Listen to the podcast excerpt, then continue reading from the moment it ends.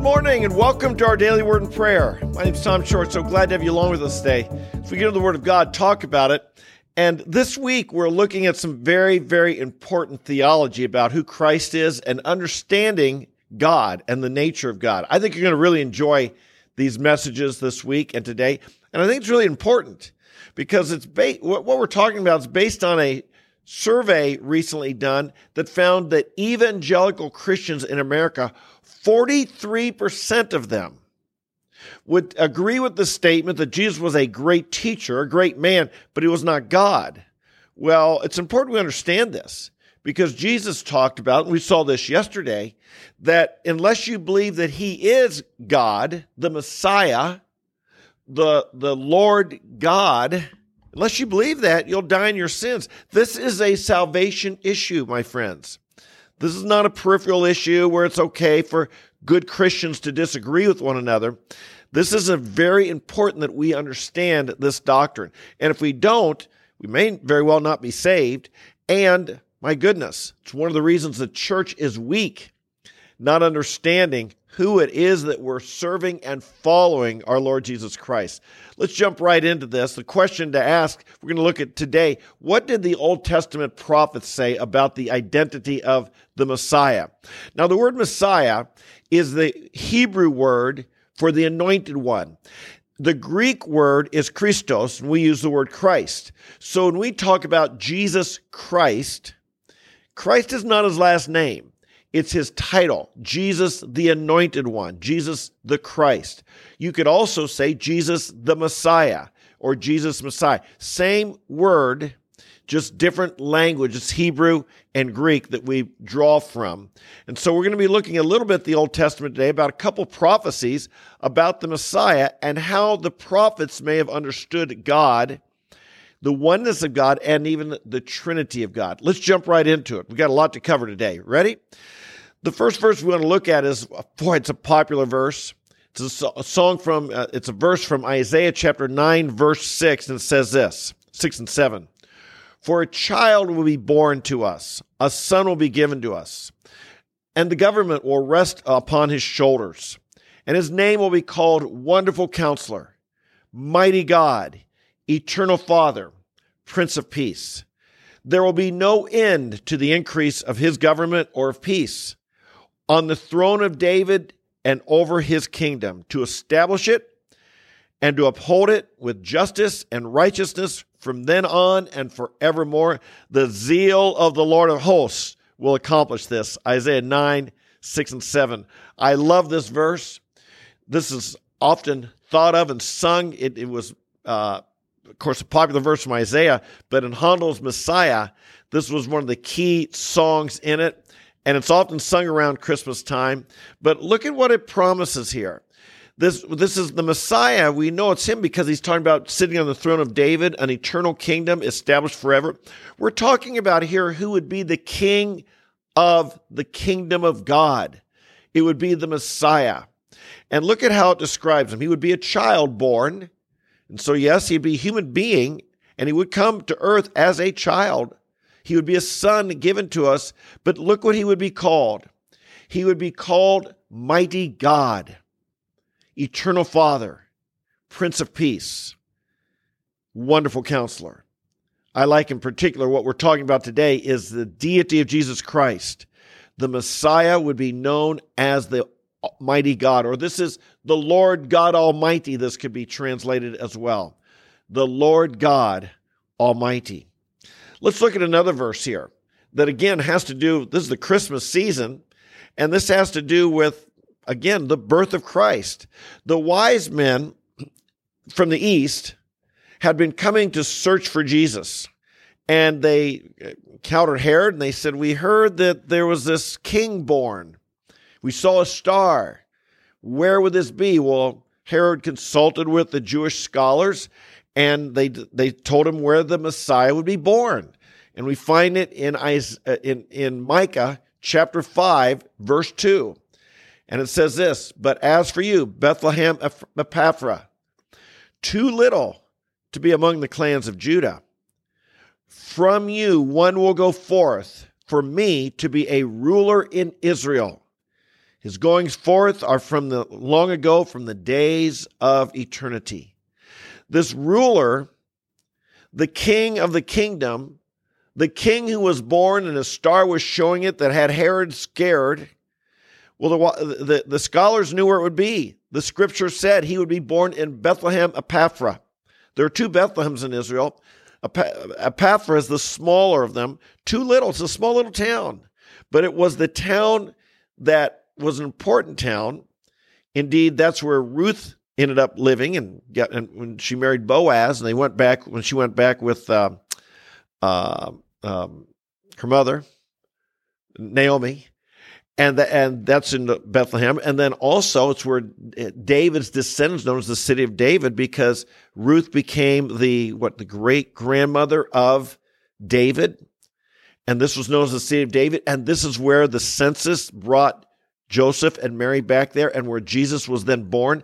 They were from Nazareth but they went back there because of the census that was decreed. They had to go back to their city, and that's where Jesus was born in the city that was prophesied hundreds and hundreds of years earlier. It says of him that his de- going forth would be from the days of eternity. Now, you and I will, we're in Christ. We have eternal life. We'll live forever, but we don't go back in time eternally. You and I had a starting point. We were born. We became, we became you know, at conception, we became living beings. Our soul was given to us, and we now will live for eternity. But this one, this Messiah, he was from eternity past. Well, there's only one being who is eternal from the past, and that's God, He alone. And so, this is again, there's a reference to the Messiah, Jesus, would be eternal, not only in the future, but eternal past. This sets him apart from all people, from you and me. We're eternal future. He's eternal past and future. Now, the Old Testament prophets, though, there's a little bit of a problem. And that was the, and, and Jews today have difficulty with understanding the Trinity and how the Messiah, how Jesus could be God. And there's a variety of ideas of what Jews believe on this, from believing the Messiah is a period of time, not a real living person, to believing he is. Uh, they some may many see it the way we as Christians see the Messiah as, as coming in a person. But I want to just look at a couple verses here in the Old Testament. Key verse for the Jews is "Hear, O Israel, the Lord is our God, the Lord is one." Deuteronomy four six. This is the basis of their faith. This is what they recite as who they are and what their religion is about, that there's one God. Indeed, Judaism came out of a pagan uh, culture in which there were many, many gods that were worshiped. And the Lord God, our God, is the God. These others were seen as revealed as pagan gods, as idols, as false gods. This is why it's so important in Judaism and in, in all religion, in truth, that there's one God and we should the first commandment have no other gods before him and second commandment make for ourselves no idols. And so this one god that there's one god is vital in the, in the jewish religion. But are there references to the trinity in the old testament? Yes there are. It's been said that the old testament is revealed in the new testament and the new testament is concealed in the old testament we come to know far more about the Trinity in the New Testament when Jesus came to explain it to us. But the old the, the Trinity, the teaching of the triune God is found in the Old Testament. Let me just give you a couple verses. This first one in chapter 1 of Genesis is more of a reference to, uh, to it and it says this, then God said, "Let us make man in our image, according to our likeness." Well, who's God talking about there? let who's let us make man. He wasn't talking to angels. Some people say that, but angels didn't. Angels aren't. We're not created in the image of angels. Angels aren't in the image of God. Angels did not create us. Only God is our creator. So God, there, somehow God was speaking to himself. We understand this in the Trinity. The Father may have been speaking to the Son and the Spirit. Let us make man in our image, the plurality there that God and then God created. We see a oneness and a plurality at the same time. But there's also a pretty good verse here in Isaiah 48. And we'll start, I won't read the whole passage, but we'll start in verse 12 so we know who we're talking about.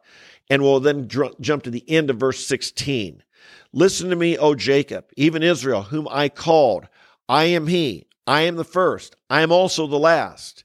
Clearly, talk, God is talking here. Clearly, this is a reference to God. He called Israel. He's the one to speak to Israel. He's the first. He's the last. This is God. Look how he finishes this paragraph.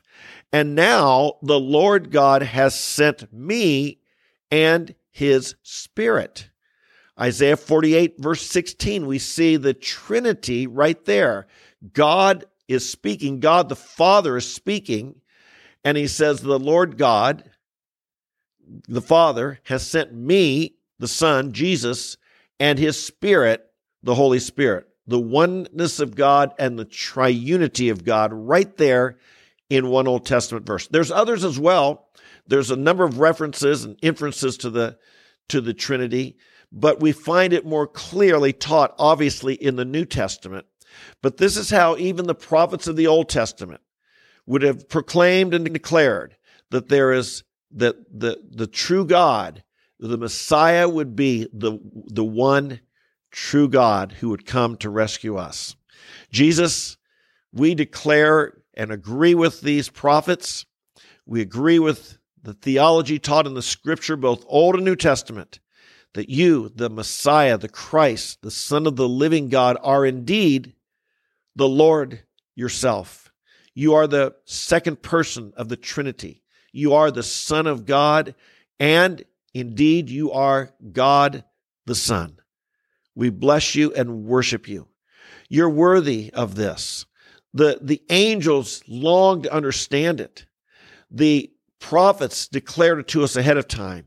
And Jesus, when you came, you presented yourself as the Messiah, God come to earth. We thank you for in this Christmas season for the incarnation, the miracle, the wonder, the love that God would come near to us. Hallelujah. We give you praise and honor. We acknowledge that you're the one who will, that all of history, it all culminates in you. When you came, you, you brought salvation and you've brought a kingdom, and we're glad that we're in it. We thank you you're going to come again and establish a kingdom in which you will rule the nations with a rod of iron. We thank you, Jesus. We praise you for who you are. And we thank you that you, by your being the Son of God, being yourself infinite and almighty, were able to offer yourselves and being holy, were able to offer yourself as a sacrifice for our sins that we might re- receive your righteousness, cleansing, and salvation. We bless you. We give you this day to walk with you in your victory and to walk with you in your truth. In Jesus' name, amen, amen, and amen. Hey, folks, wow. Thanks for being with me. Isn't the Bible awesome? I mean, isn't the Bible? There's so much to learn in this book. I don't know if you realize this, but I don't know how much you know, but I guarantee it's just the tip of the iceberg. There's so much, there's a wealth of knowledge and wisdom and understanding because this book is about God. There's no limit to God. And so this is why we come here every day to get into the Word of God. We love the Word of God because we love the Lord. It's been said that your attitude towards God can be reflected by your attitude towards the Bible. You're hungry for God, you'll be hungry for the Bible. You love God, you'll love the Bible. You want to know God, you'll want to know the Bible. So I invite you to join me every day. If you're new here, um, can I welcome? I hope you subscribe, like the video, leave a comment, share with your friends, help build our channel, help build this group, this community of people who want to get into the Bible and learn every day. Once a week's not enough for us. We want to do it every day. And so thanks for being here. And I hope you come. I hope you're taking notes. I hope you're jotting down ideas. And I hope you're growing. And I know if you come here day by day by day, week by week, month by month, you're going to be changed because there's power in the Word of God because it's the Word of the Almighty God. So if you're here regularly, I love you guys. Thanks for being with me. Until we meet tomorrow, might God bless you, strengthen you, fill you with grace and truth. We'll see you tomorrow. Bye bye.